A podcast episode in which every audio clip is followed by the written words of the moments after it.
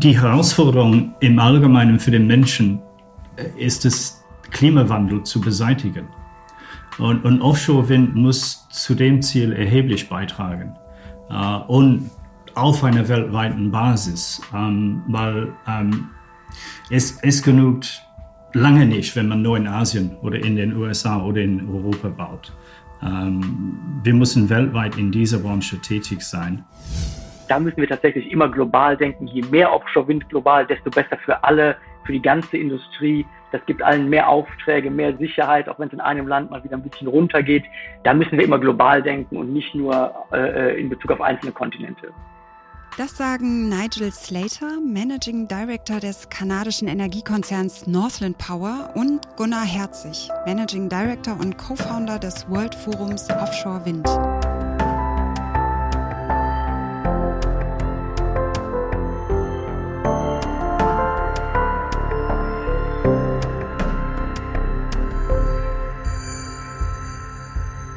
Hallo und herzlich willkommen.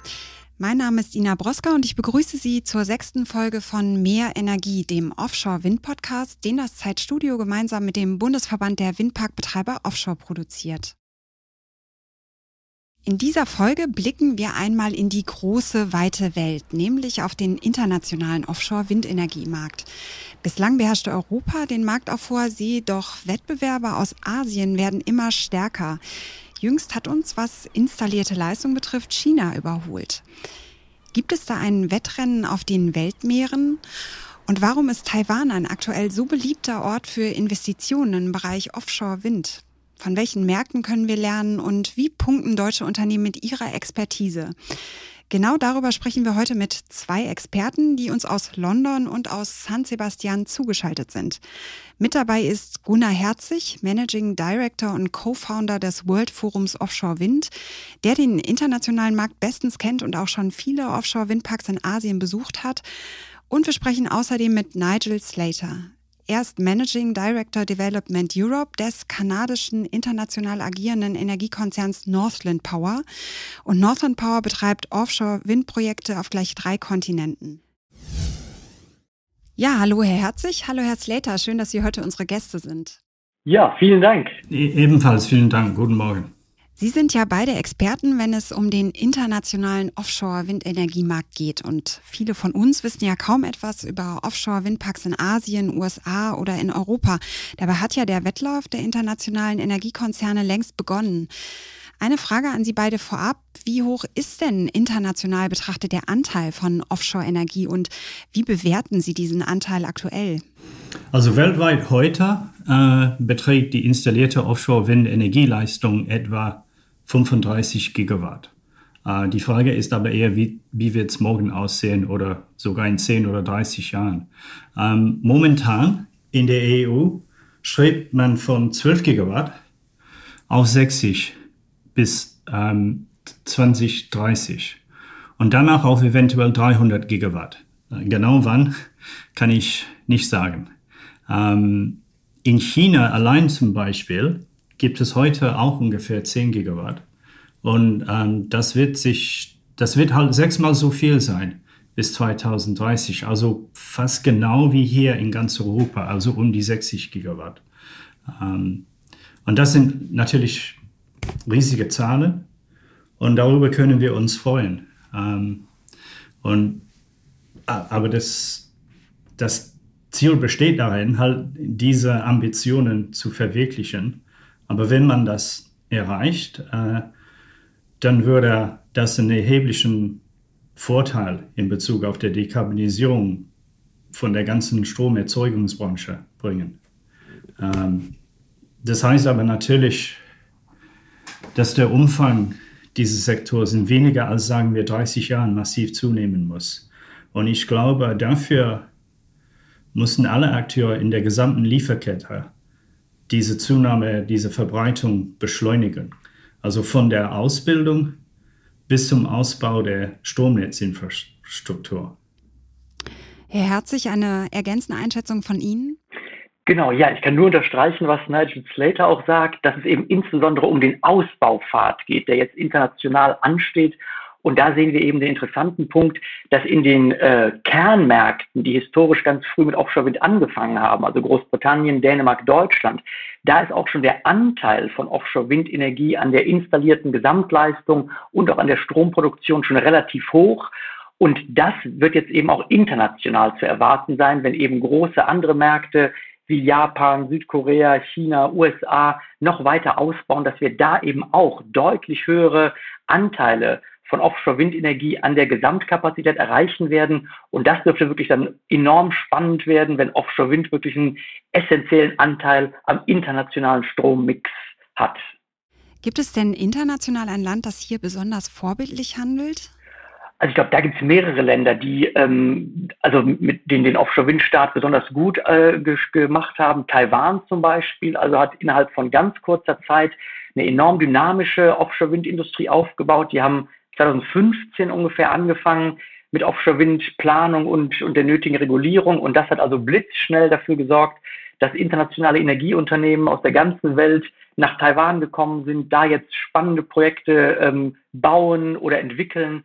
Und der, also Taiwan ist immer ein gutes Beispiel, ja, wie schnell man mit der richtigen Regulierung und dem richtigen regulatorischen Rahmen doch eine, eine heimische Offshore-Windindustrie äh, aufbauen kann aus dem Nichts. Mhm, wir kommen ja später noch auf Taiwan zu sprechen. Zunächst einmal zu Ihnen, Herr Slater. Sie sind ja Managing Director bei Northland Power und zuständig für den Ausbau von Offshore-Windenergie in Europa. Erzählen Sie uns doch einmal, woher kommen Sie und auf welchen Märkten sind Sie besonders aktiv? Wir sind aus Kanada, aber seit etwa 2013, 2014 sind wir hier in Europa.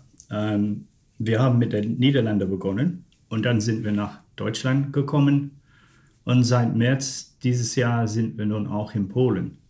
Äh, und dort werden wir eines der größten Windparks bauen. Äh, und wir hoffen, in weiteren Märkten in Europa aktiv zu werden.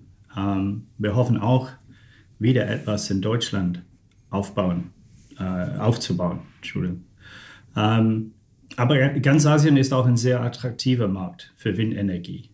Und in Northland versucht man so viel wie möglich ein sogenanntes Early Mover zu sein. Und deswegen sind wir seit 2016 auch in Asien. Ähm, zunächst in Taiwan, aber dann Südkorea und auch Japan. Ähm, wir interessieren uns für die Wachstumsmärkte in dieser Branche und für die Märkte, wo man ähm, gewissen Fortschritt zeigt und einen gewissen Willen zeigt, äh, Offshore-Wind ausbauen zu wollen. Und, und, und wie Herr Herzig eben betont hat, in Taiwan zum Beispiel hat man, hat man schon viele sehr wichtige Maßnahmen ergriffen, um ihr, ihr eigenen Offshore-Windmarkt auf die Beine zu bringen. Ähm, also wir widmen uns auch viel dem asiatischen Kontinent. Also momentan haben wir ein Asien-Team, das aus 80 Personen besteht und in Tokio sitzt. Aber das Team wird auch unterstützt von unseren Büros in, in Seoul und, und auch in Taipei äh, und von unserem sogenannten Offshore Wind Exzellenz Center in Hamburg. Äh, und natürlich haben wir, und wir kommen vielleicht nochmal darauf, später, aber wir haben auch ähm, ein Joint Venture in Taiwan und, und das Projekt Hailong, das hat auch das eigene Entwicklungsteam, äh, das aus, aus Personal aus Northland sowie auch von anderen Partnern besteht. Wie kam denn eigentlich die Zusammenarbeit mit Taiwan zustande und wie groß sind denn eigentlich die Windparks dort? Welche Erfahrungen nehmen Sie hier mit? Ja, also ähm, in Taiwan hat man schon 2016 begonnen. Ähm, mehr oder weniger, man, man hat ähm, dann begonnen, sich herumzuschauen, sozusagen, äh, weil zu dem Zeitpunkt hat Taiwan auch den Ausstieg aus der Atomenergie entschlossen. Ähm, und wir haben seit, ich glaube jetzt seit mehr als vier Jahren, haben wir da äh, ein, eine Joint Venture zusammen mit ähm, lokalen Investoren. Ähm, und wir haben unsere ersten Projekte gewonnen, sozusagen in 2018. Äh, es, ähm, also die, die, die Projekte entwickeln wir schon seit mehr als drei Jahren. Und wir hoffen, dass das erste Projekt, das Heilung heißt und etwa 1,2 Gigawatt äh, Leistung beträgt, dass das ähm, bereits in 2025 in Betrieb gehen wird. Wie ist denn eigentlich in China und in Taiwan die Akzeptanz der Bevölkerung für Offshore-Windenergie? Also ich glaube im Allgemeinen in Asien, soweit ich das verstehe, und da muss ich halt betonen, dass ich eher für Europa zuständig bin. Also, ähm, aber im Prinzip in vielen Ländern in Asien ist die Akzeptanz relativ hoch, besonders für Offshore. Und ich glaube, das Gleiche gilt vielleicht auch hier in Europa. Also Offshore ist, ähm, ist offensichtlich weiter weg sozusagen. Man sieht die Offshore-Turbine nicht so häufig oder so oft, wie man vielleicht Onshore-Turbine ähm, sehen könnte. Also, äh, und, und man, in, im Allgemeinen sind die Winderträge auch wesentlich höher von Offshore-Windanlagen, äh, äh, weil der Wind bläst mehr auf, auf, auf dem offenen See. Also da, daher, also die Renditen sind sozusagen ein bisschen höher und, und dann, wie gesagt, von, von dem Standpunkt, äh, also buchstäblich von dem Blickwinkel sozusagen, sieht man die Turbinen ähm, nicht, wie man vielleicht ähm, äh, Projekte, Anlagen äh, auf dem Land sehen könnte. Herr Herzig, Sie sind ja auch viel in der Welt unterwegs und kennen die Märkte ja auch sehr gut. Sie sind Mitgründer des World Forums Offshore Wind. Was macht denn eigentlich dieses Forum und welche Ziele verfolgen Sie? Genau, ja, wir als World Forum Offshore Wind oder kurz WFO sind eine Non-Profit-Organisation, gegründet 2018 mit Sitz in Hamburg. Und wir sind eben ähm, da, um den weltweiten Ausbau der Offshore-Windenergie zu fördern und sind eben ganz global ausgerichtet. Wir sind äh, Mitgliederbasiert. Wir haben mit zehn Mitgliedern damals 2018 gestartet, sind jetzt gerade bei 74 Mitgliedern angekommen und sind eben ja ganz begeistert, wie toll sich das alles entwickelt hat. Und mittlerweile kommen unsere Mitglieder aus der ganzen Welt. Wir haben eben Energiekonzerne wie auch Northern Power zum Beispiel als Mitglieder, aber auch RWE aus Deutschland oder Jera aus Japan, also große Energieunternehmen, dann Komponentenhersteller, Turbinenhersteller, Fundamenthersteller, aber auch viele kleinere Servicefirmen oder Anwaltskanzleien, ähm, Engineering-Beratungen, die spezialisiert sind auf Offshore-Windenergie.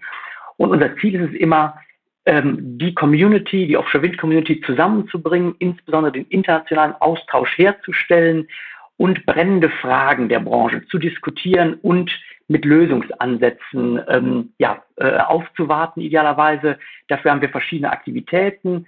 Äh, ganz äh, einfach gesagt haben wir drei Hauptaktivitäten. Zum einen bereiten wir Informationen auf zur Offshore-Windbranche, die wir immer ähm, publizieren, kostenfrei publizieren.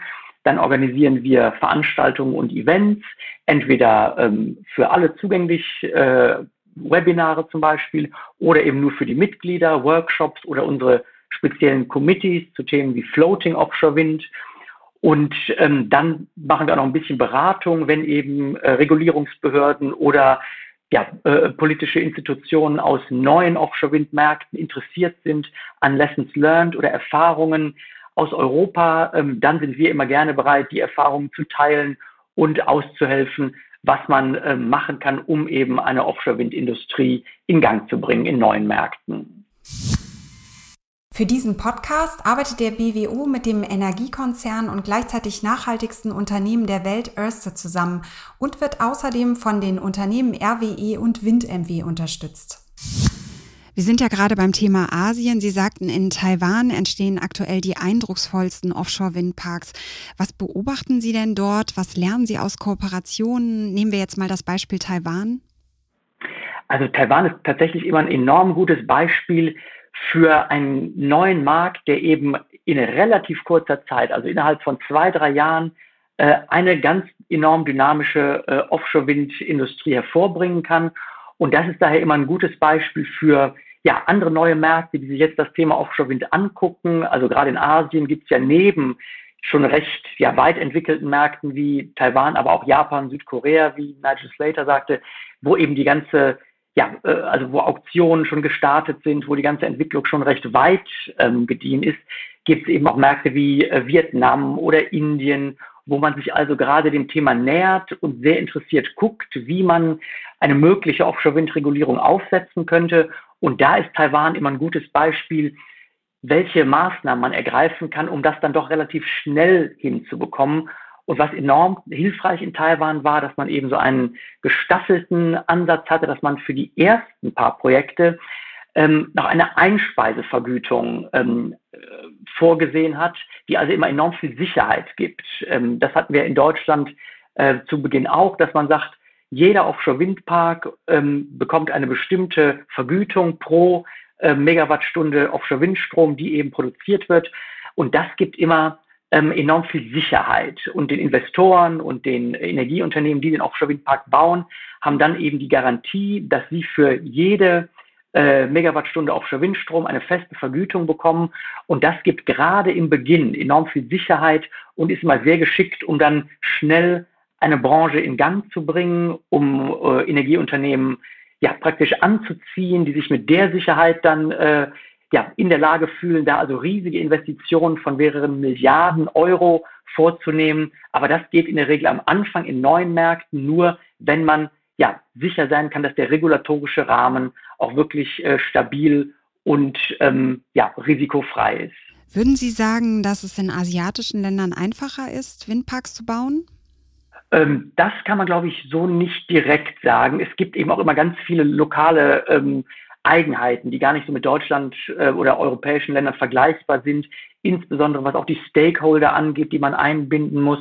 In Asien hat traditionell die Fischereiindustrie einen wahnsinnig hohen Stellenwert, den vielleicht in Europa nicht mehr so hat. Also in Japan zum Beispiel ist es enorm wichtig, ähm, die Fischereiindustrie und auch lokale ja, Fischer in, in Küstendörfern in diesen ganzen Gesetzgebungsprozess mit einzubeziehen, sicherzustellen, dass die sich wohlfühlen mit dem Offshore-Windausbau und gerade in so ja sehr konsensorientierten Gesellschaften wie beispielsweise Japan ist das hat das noch einen ganz anderen Stellenwert ähm, als vielleicht in europäischen Ländern. Daher ist es schwierig, das so direkt zu vergleichen. Man muss wirklich auf die lokalen Gegebenheiten achten und auch ähm, mit einbeziehen, wie die Länder in der Regel ihre Industrien ausbauen. Also dass man sicher der lokalen, heimischen Industrien enormen Stellenwert immer einräumt, dass man schauen muss, dass die also sehr stark mit eingebunden wird, dass es nicht nur ausländische Investoren sind, die die Projekte umsetzen, sondern dass man sich lokale Partner sucht. Und das spielt ähm, sicher in den asiatischen Märkten nochmal eine ganz andere Rolle als in Europa. Was sind denn da so Superlative? Turbinen und Windparks werden ja immer größer. Welche Dimensionen nehmen denn Offshore-Windparks in Asien an? Das ist eine gute Frage. Wo jetzt genau der größte gerade gebaut wird, äh, das äh, ist, glaube ich, immer schwer zu sagen. Denn gerade in China, ja, was eben der, der größte asiatische Offshore-Windmarkt ist, werden die Projekte manchmal anders klassifiziert oder kategorisiert, als wir das kennen. Da baut man dann äh, ein Projekt mit fünf Ausbaustufen. Wenn man diese Ausbaustufen zusammennimmt, kommt man da auf gewaltige Zahlen von über einem Gigawatt, äh, was eben für, ja, für einen Offshore-Windpark enorm ist. Aber äh, den taiwanesischen Offshore-Windpark, den Northern Power baut, das Hai Long-Projekt, ist ja auch schon gigantisch groß, also mit über einem Gigawatt in der, in der Endausbaustufe. Das sind schon so Superlative, die ja noch vor ein paar Jahren unvorstellbar gewesen wären, dass man also in Größenordnungen von einem Gigawatt oder mehr, also 1000 Megawatt kommt, das ist wirklich dann die Größenordnung von konventionellen Kernkraftwerken, Kohlekraftwerken und dass man das mit Offshore-Wind erreicht, hätte man sich vor fünf Jahren kaum vorstellen können. Wie würden Sie beide denn die Ingenieursleistungen der Chinesen bewerten? Wir Deutschen denken ja immer, wir sind immer noch die besten Ingenieure der Welt. Vielleicht werden wir aber auch da gerade überholt. Ja, da darf man sich, glaube ich, tatsächlich nichts vormachen. Da sind die Chinesen enorm äh, kompetent und geschickt und ähm, entwickeln schon jetzt Turbinen, die eben in der Größenordnung mit den, den europäischen oder US-amerikanischen Herstellern mithalten können. All das ist sicher nur eine Frage der Zeit, bis man da äh, technologisch komplett aufgeschlossen hat. Äh, das ist, glaube ich, auch allen Beteiligten klar, äh, dass das ein enorm spannendes Rennen und ganz neue Wettbewerbssituationen global werden wird.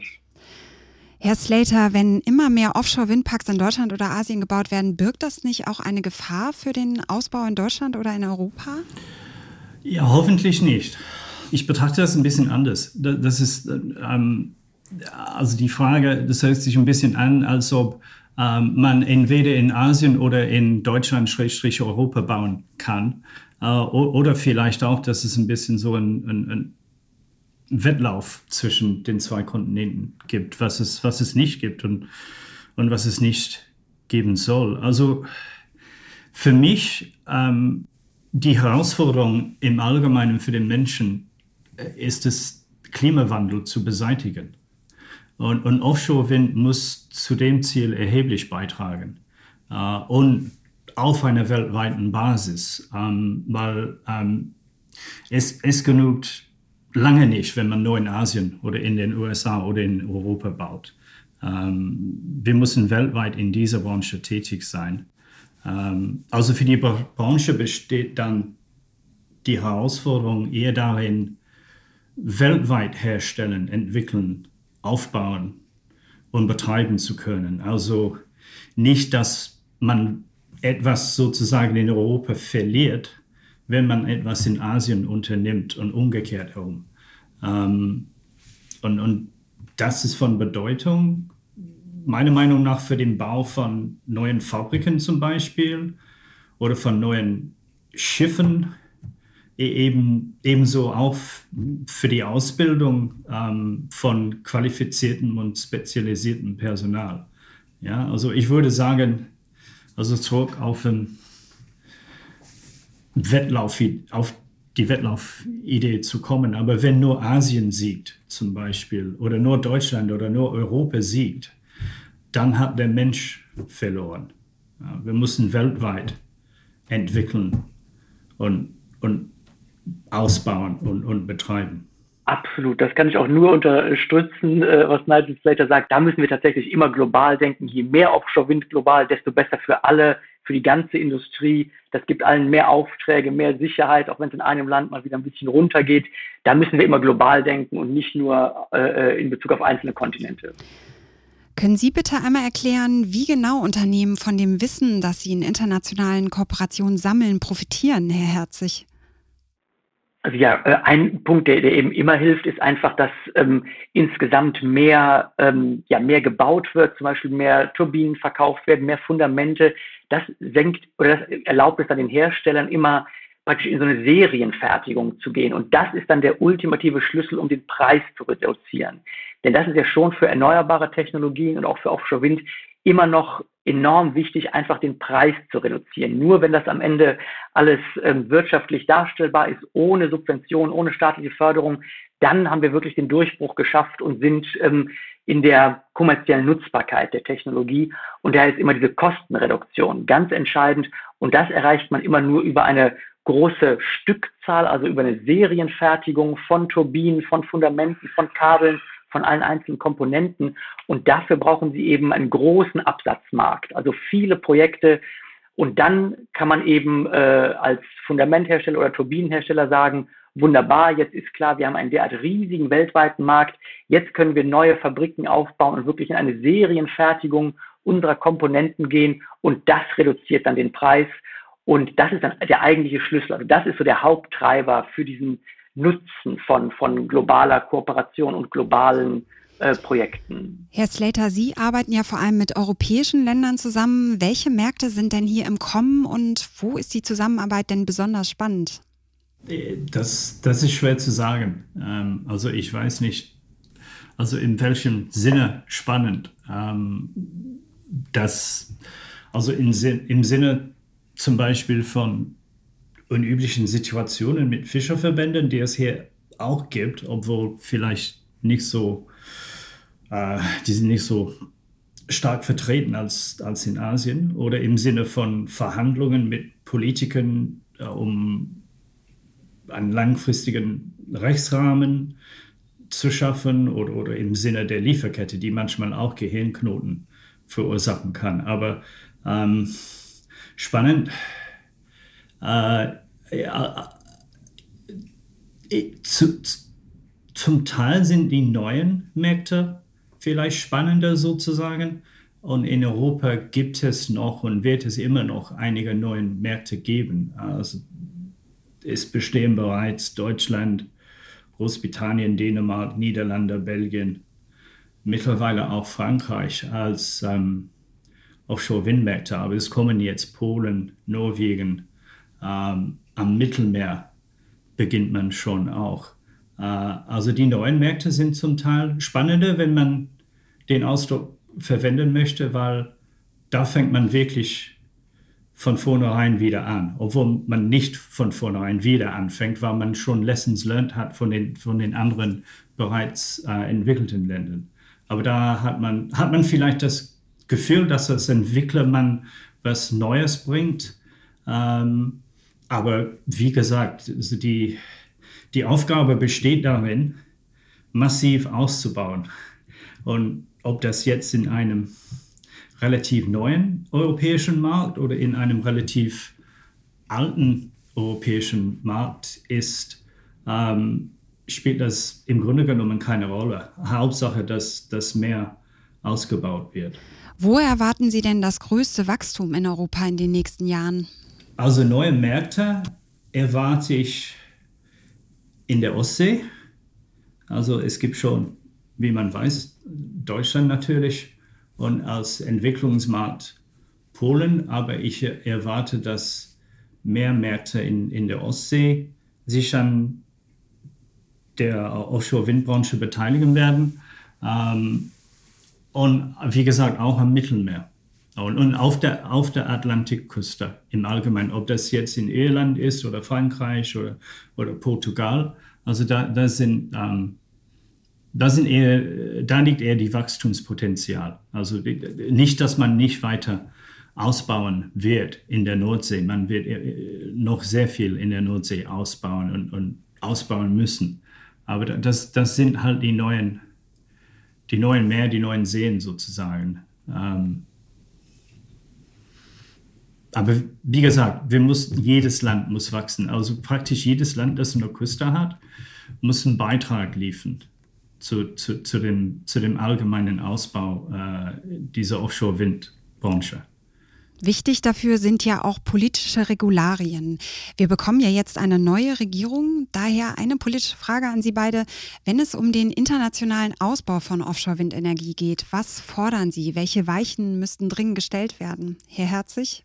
Ja, äh, also ein Punkt ist sicher immer, die Ausbauziele wirklich maximal auszureizen ähm, und wirklich immer noch mal zu gucken, geht nicht doch noch ein bisschen mehr, ähm, denn da muss man also wirklich ambitionierte Ziele setzen. Wir haben das in Großbritannien jetzt gesehen, wo man wirklich sehr, äh, ja doch, äh, also sehr äh, tolle ambitionierte Ziele gesetzt hat, auch mit jährlichen Ausbauzielen. Das muss sicher in Deutschland wirklich noch mal, also maximal ähm, äh, ausgestaltet werden. Und dann ist sicher immer auch ein Punkt, die ganze, ganze Thema Netzanbindung, dass das wirklich auch läuft, dass alle Netzanschlüsse ähm, rechtzeitig äh, gebaut sind und dass die ganze auch äh, letzten, der Netzausbau an Land dann eben äh, vorangeht, ähm, damit die ganze Kapazität wirklich aufgenommen werden kann. Also in Deutschland sind immer so diese, ja, diese, diese ähm, übergeordneten Betrachtungen doch ganz äh, enorm wichtig. Ähm, und dann muss man sich sicher auch immer gucken, wie soll das, äh, muss man das Auktionsdesign äh, nochmal anpassen. Und da ist sicher immer dieser, ja, äh, auch durchaus Großbritannien immer so ein gewisses Vorbild, wo man ähm, doch so ein sehr erfolgreiches Auktionsdesign gefunden hat, wo man also sogenannte Differenzverträge, Contracts for Difference, ähm, etabliert hat, die also ähm, ja, Investoren oder die Energieunternehmen gegen schwankende Strompreise absichern. Das muss man sich immer noch mal überlegen, ob das nicht auch für Deutschland passen könnte, ähm, da das einfach noch mal die Sicherheit äh, für Investoren erhöht und damit auch das Risiko reduziert und damit am Ende den Preis für Offshore-Windstrom reduziert. Das ist immer noch so eine regulatorische Frage, die äh, für Deutschland auch gelöst werden muss. Und da scheint sich schon herauszubilden, dass man da in Großbritannien mit diesen Differenzverträgen ja vielleicht doch eine sehr attraktive Form des, äh, des Auktionsdesigns gefunden hat. Wir haben übrigens eine Folge, in der geht es ganz stark um das Thema der Finanzierung, ganz genau um die Direkt- und die Differenzverträge. An alle Hörerinnen und Hörer, die sich für das Thema interessieren, Sie finden das Gespräch dazu in Folge 3 unserer Staffel. Herr Herzig, was halten Sie denn von dieser Entwicklung? Sind Direktstromverträge etwas Schlechtes oder gibt es davon schon zu viele? Hm, ja, im Prinzip in Deutschland äh, praktisch kann man einfach immer ja nur das machen, was dann regulatorisch möglich ist. Und ähm, also wenn Sie mit, äh, mit Direktverträgen meinen, ähm, praktisch äh, Stromabnahmeverträge, also diese Power Purchase Agreements, das ist ja praktisch so eine ja, was, was jetzt in dem aktuellen äh, Auktionsmodell, wo wir eben viele Nullgebote gesehen haben, also wo dann keine staatliche Förderung mehr angefragt wird von den Bietern, dann stellt sich immer die Frage, wie kann man das Strompreisrisiko adressieren, dem man dann ausgesetzt ist. Wenn man also keine, ähm, wie im alten Modell, keine Einspeisevergütung mehr hat, die eben das Strompreisrisiko komplett eliminiert, sondern jetzt dem schwankenden Marktpreis ausgesetzt ist, möchte man das natürlich idealerweise vermeiden. Und das kann man über so langfristige Stromabnahmeverträge machen, also diese Power Purchase Agreements, wo dann große Unternehmen mit großem Strombedarf sagen, ich erkläre mich hier bereit, Offshore-Windstrom aus einem Offshore-Windpark für 10, 20 Jahre zu kaufen.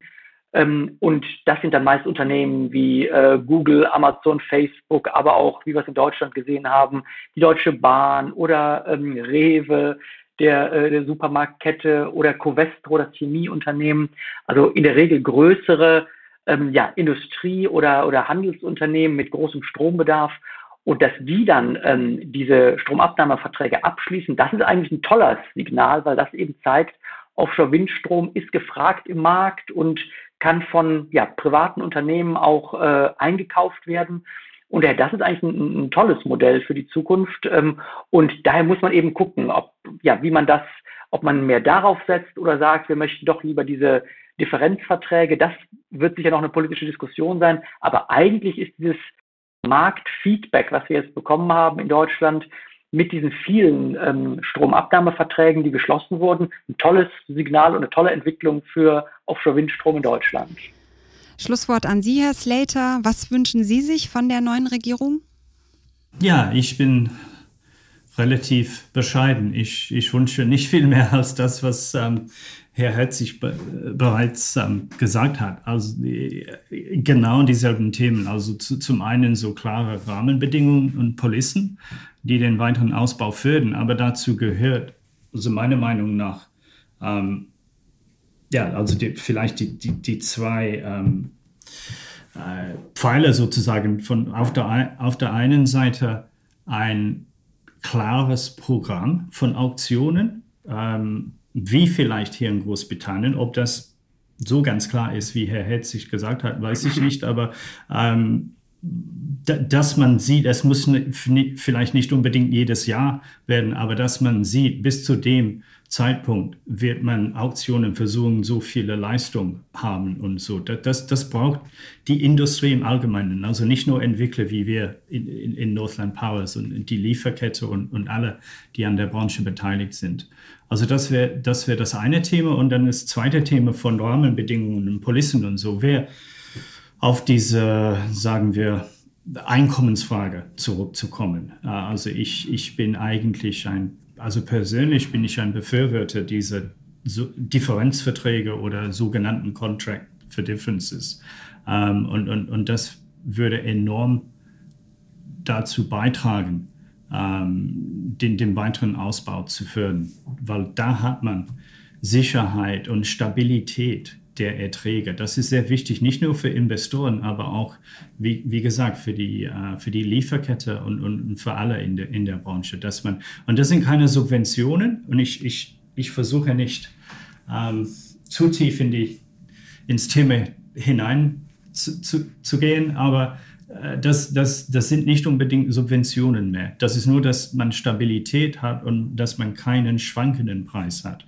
Weil schwankende Preise sind ganz ehrlich nicht die Basis einer sehr langfristigen hohen Kapitalinvestition, die man ähm, für, für Offshore-Wind ähm, tätigen muss.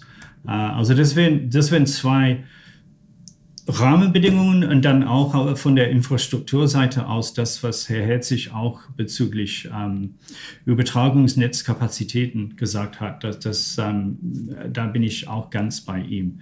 Da es, es geht um äh, nicht nur um die Netzanbindung von den Offshore-Windparks, sondern auch um den, den weiteren Ausbau des Netzes auf dem, auf dem Land, damit der Strom letztendlich dahin fließen kann, wo man den Strom verbrauchen möchte.